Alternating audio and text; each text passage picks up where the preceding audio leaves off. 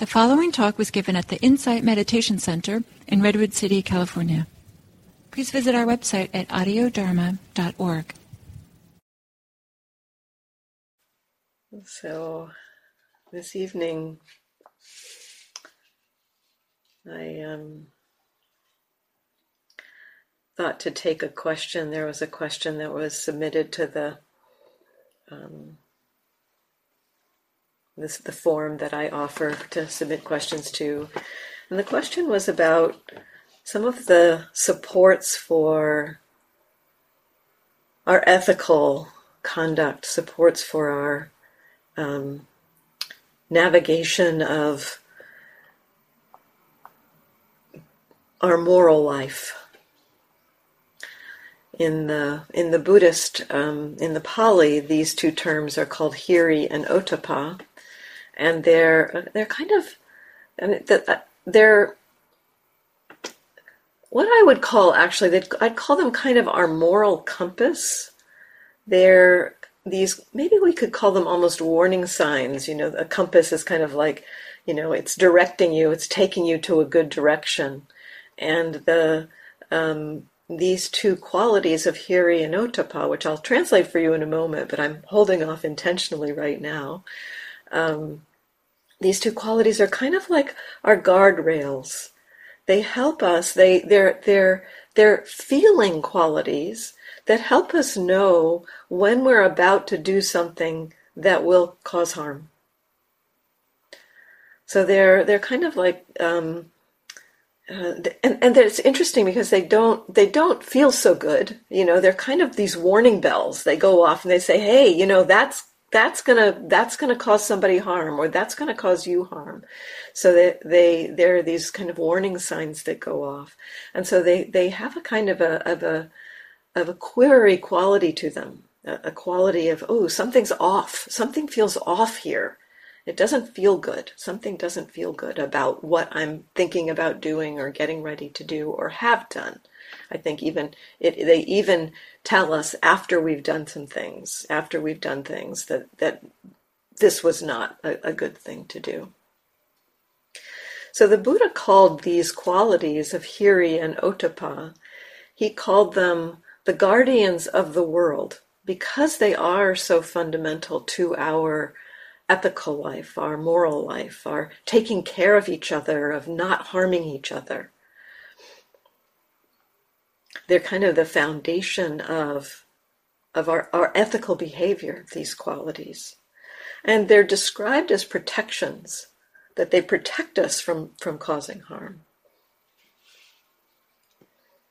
So the translation, the typical translations for Hiri and Ottappa um, are um, I don't I don't resonate so much with the typical translation for these terms. The, the, the typical translation for hiri is something like moral shame.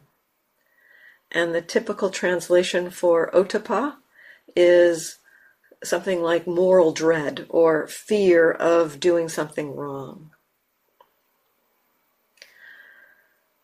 Bhikkhu Bodhi, uh, um, a Pali um, scholar and monastic and practitioner who's translated a lot of the suttas for us, he says that um, hiri is an innate sense of shame over moral transgression. That's how he defines it an innate sense of shame over moral trans- transgression.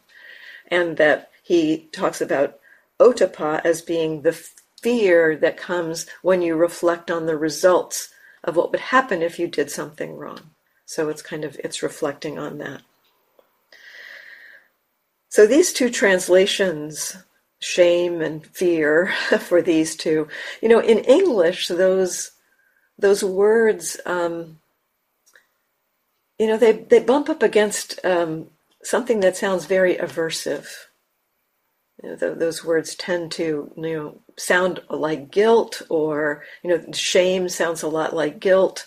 Um, fear sounds a lot like you know the the aversive reactivity to things, and and yet, since these are wholesome qualities, the Buddha praises these qualities. He says these are worth cultivating and that they are the guardians of the world. So they're not imbued with aversion. They're not imbued with greed, with greed or delusion or aversion. So, um, um, and, and what partly what I want to explore today a little bit is what these might feel like. I'll give a different translation, one that has been a little easier for me to connect with. Thanissaro Bhikkhu uses a translation for hiri, um, for what Bhikkhu Bodhi calls moral shame or shame. Uh, Thanissaro Bhikkhu uses conscience. And that that resonates for me in that, you know, if if I think about um, one way I think about hiri is um, if I think about things that have happened to me in the past, um, where I may have done something wrong, you know, it's like there's a, there's a quality or sense of, um, oh, that doesn't feel good to have done something wrong. You know, it, there's, it, it, it, it feels off to have done something wrong. And it's very close to the quality of shame when we've done something off. So the, the quality of hiri for me feels very similar to shame, but doesn't have the um, the feeling of I'm bad or I'm wrong. It's it's more the action was not helpful, you know. So it's got that quality, and and to me, the the quality of conscience speaks to that. It's like my conscience has been tickled. My conscience is saying, yeah, that wasn't so good. So that's a that's a translation for um, for hiri that maybe is a little easier for us to resonate with conscience. And then for ottappa, the um, fear of wrongdoing, um, Bhikkhu uses the translation concern, you know, concern about the effects of our action, you know, how we naturally can be concerned about what how our actions might affect others. So, conscience and concern are, are, are, kind of alternate ways to think about these ethical guardrails in a way. The, the, the teachings point to, in a way, the teachings point to um, the um, uh, as being um, a sense that it it either was wrong or is is not helpful, you know, not skillful to engage in unwholesome actions. Um, just just ethically, kind of innately, intrinsically, the feeling of that offness or wrongness to to, to cause harm. And then the um, the ottappa is um, the sense of the the results, the results of what might happen. You know, it's kind of the the concern for the results of what might happen given that action. So they're just slightly different flavors of these guardrails. Bhikkhu Bodhi points to these being kind of innate qualities. Um, he says that the hiri is an innate sense of shame over doing something um, ethically uh, unhelpful, unwholesome. And I can see, you know, that it might be, there can be a way that we would naturally have an ethical um, kind of warning system in a way because we are naturally empathetic. Our systems are nat- they naturally kind of mirror um, each other and when um, somebody experiences something, we can kind of feel it in our in our um, in our system. And so this natural empathy that's um, I think it's it's a it's a part of our human system that gets a little bit papered over, that gets a little bit obscured by delusion that gets obscured by greed and aversion, but it is there, I think, this, this natural empathetic quality um, with our fellow human beings, with our fellow living creatures. And when we have access to that, when we are in touch with each other in this way with empathy, if we think about causing harm, we feel it doesn't feel good to think about it. And that's because of that empathetic response. And so I think of Hiri and Ottappa as connected to the empathetic resonance of the heart with our fellow human beings. Very akin in a way to the Brahmaviharas, to the qualities of metta, of compassion, of sympathetic joy, where when um, we see somebody suffering, our heart kind of resonates when when our heart is not constricted with greed or aversion when we see somebody suffering our heart will naturally feel a kind of a wish to alleviate that suffering. There's an empathetic resonance there. When we see somebody um, experiencing joy and delight and our heart is not constricted we have an empathetic resonance with that joy and delight. That's the quality of mudita of sympathetic joy and I think of Hiri and Ottappa as being the empathetic resonance when harm is being contemplated or happening. That that that sense of um, when we contemplate doing something that might cause harm, that empathetic resonance gives us that warning. It's like, yeah, don't do that. That's not helpful. So that sense of potentially um, Hiri Ottappa being um, innate in a way, kind of based on that empathetic resonance, I can see that. I can see that. But the the um, uh, the suttas also give an analogy for each of these that I find really interesting and interesting to unpack. I like unpacking the Buddha's analogies. They they give a little bit of like depth to the teachings.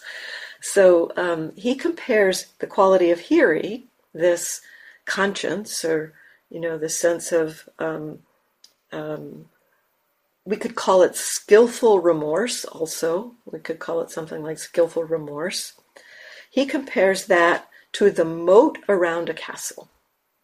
That it protects the castle from invaders by, you know, creating this wide and deep um, thing that surrounds the whole castle, something wide and deep that's you know filled with water so that it's hard to cross.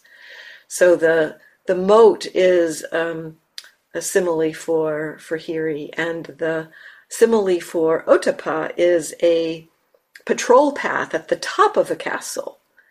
You know, that at the top of the castle there's a a, a, um, a ledge where people can walk around and keep their eye out on the surrounding countryside and see if, if dangerous things are coming.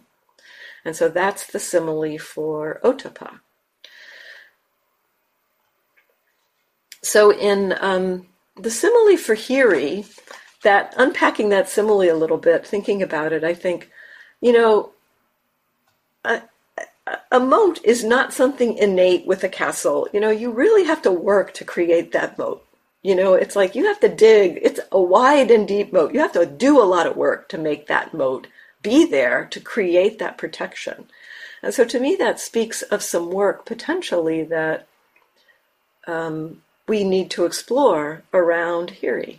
And for me, the way this has happened and the way uh, it feels resonant to this moat is to reflect back on things that I have done that were unskillful and feel the sense of the offness of that. Feel, recognize the offness of that. I had an experience um, a number of years ago where um, I uh, was, you know, I was needing, wanting to get something done, and somebody had asked me to do something and I thought, oh, this will be easy. I just need to send out an email, and I sent out the email, and I was do I was it was a, I was a little bit time pressured, and I did it a little bit quickly, and um, um, you know, I but I I did not you know did not like think there was anything wrong with what I did at all, but you know, I just I sent this email out, and sending that email out had ripple effects that were so massively painful and um, difficult. It was kind of like I felt like by sending that email, I had dropped a match into a pool of gasoline. And I did not know that that pool of gasoline was there. And so there was a tremendous amount of regret, a lot of sense of wow, I you know, and I, I learned a little bit later by you know talking to a few more people that if I had taken some time to check in with a few people before sending the email, I would have found out the pool of gasoline was there. you know, so so you know, doing it a little quickly, doing it a little quickly, I um, I you know missed the opportunity to avoid ca- causing that harm. And so, um, you know, a lot of harm, a lot of harm was caused by that that email. It was very painful, and I spent a lot of time feeling into the feelings around it. And at times, it did feel very like shame. There was that feeling of that. Oh, I did this thing. I'm to blame. I'm like I'm a bad person, and so there was a very, very, you know, that sense of shame did come up. And so I was observing the sense of shame, noticing it, paying attention to it. And then at times the sense of it's about me fell away. It's, it was like, oh, these are the conditions. This is what happened. This was a kind of a, a, this, a series of cause and effect tumblings on, and my actions, these actions from this being participated in the tumblings on, but you know, it wasn't, it wasn't, um, it's not, it wasn't personal in a way. And so that uh, that sense of shame, it, it was interesting. The sense of shame, it wasn't like it went away and it was like, it was like, oh yeah, everything's good now. There was more the sense of, oh, it really hurts to have done something that created that much harm. Like so, there was the pain, that empathetic resonance. That's what the feeling shifted to, as the sense of of identity around the shame fell away. And so it became much more of a skillful kind of regret. And I spent some time talking to a whole bunch of people about the situation and what I could learn from it. And so I, I learned a lot from that from that situation. So that is a kind of a way to explore Hiri, I think. And, and for me, the the exploration of those near what we might call the near enemy to Hiri, we could call our guilt the near enemy to Hiri. So exploring those near enemies, we may we may feel or recognize um, the piece of that quality that's all tied up with I, me, and mine, and, and I'm a bad person and I'm to blame. And what part of it is really the empathetic resonance with, oh, harm has been caused here. So that, that's a little bit of reflection around Hiri, and for me, the reflection around Hiri has come through looking back at things that have happened. And so to me, that's digging the moat. You know, it's like it's it's things have already happened, and exploring um, the the memories and the relationship to that, so the um, the mind can begin to understand the more wholesome side of that skillful quality of hiri, the, the quality of that skillful regret, the conscience. The ottappa, the analogy for ottappa being like a, um, a patrol path, you know, in contrast to the moat, once it's dug, once the moat is dug, you know, it doesn't take any any um, anybody to monitor the moat, right? I mean, the moat is there, it's acting, it's protecting just by its very existence. And that to me is kind of how the reflection on Hiri feels. It's like, you know, that's that those that that um, recollection of it really feels painful to cause harm. This experience, it feels painful to reflect back on the harm that has been caused. It it hurts to have caused harm. That like is the moat. It's like I don't have to do anything. It's the, the memory of that is is right there. It's right there. So it's kind of like the moat. The uh, the patrol path takes somebody actively monitoring the, the patrol path. Take somebody looking out over the landscape and seeing, is there danger coming? And so this is more to me about looking at choices that we're making. It's like if I had, you know, not been in such a rush, in that moment. Maybe Ottappa could have said, hmm, you're getting ready to send an email. Maybe it'd be good to check in with a few people first. You know, that, that could have been, um, Ottappa at work, you know, looking out at, at the, at the landscape. Um, so the, the, to me, Ottappa is kind of, um, thinking about or reflecting on things that we might do kind of looking into the future as the patrol path, the person on the patrol path is looking out into the landscape, out into the world, things that we might do, and um, and feeling what might happen if we took that action. So we might recognize, oh, those would be the consequences if I took that action. And there, there can be the sense of, oh, yeah, those consequences, I don't want that to happen. So there's that, that sense of concern for our fellow human beings, for ourselves, to not take actions that will cause harm. So this does take a kind of a reflecting on it. It, it points to, in a way, what the Buddha instructed his young son to do. You know, reflect before, during, and after you have acted. Is this going to cause harm? Is this going to create affliction for yourself or other or both? and um, acting, you know, reflecting before you act, that to me is is um, nourishing the quality of ottappa, of the of the concern for for ourselves and others to not cause harm.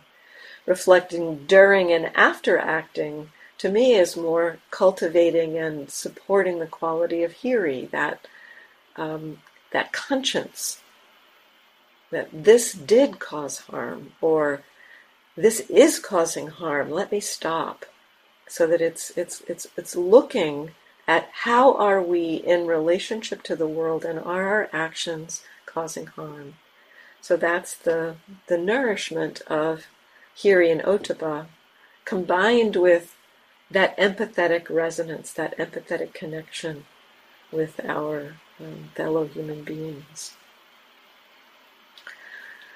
so that's that's all, that's enough for me, I think, and we're almost out of time. But I'm curious if there's any any thoughts or comments.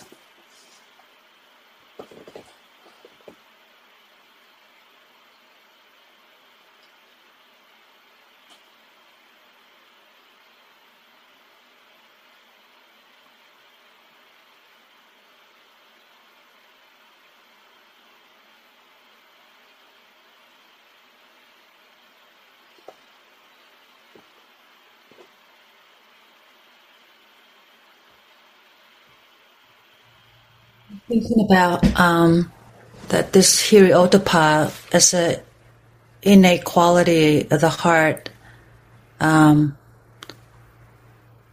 it would need. It seems like it would need the conditions of someone. Um, the words traumatized, being numb. If someone's numb because all these, I'm still thinking about conditions recently that how hard it is and and that there may be some numbness happening, and so there isn't that access to those those qualities right now. Maybe, and maybe it's it's a precondition for that. Perhaps we need to. I think so. I mean, as I said, you know, greed, aversion, and delusion will kind of block that capacity to that empathetic resonance. I think our capacity to resonate is is natural. The, the, the capacity for empathetic resonance is natural but it's easy to block it. You know, numbness can do that, anger can do that, hatred can do that, greed can do that. You know, that, that when we're just thinking about ourselves, conceit, you know, when we're just thinking about what's good for me, that can block it.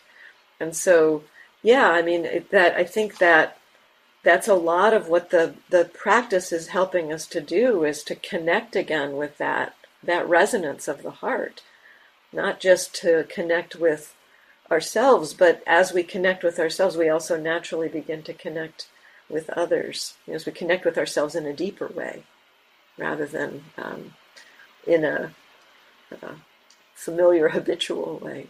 So yeah, I think it, it does, and and I think we can use that knowledge or recollection or, or re- recognition. I'm not resonating right now.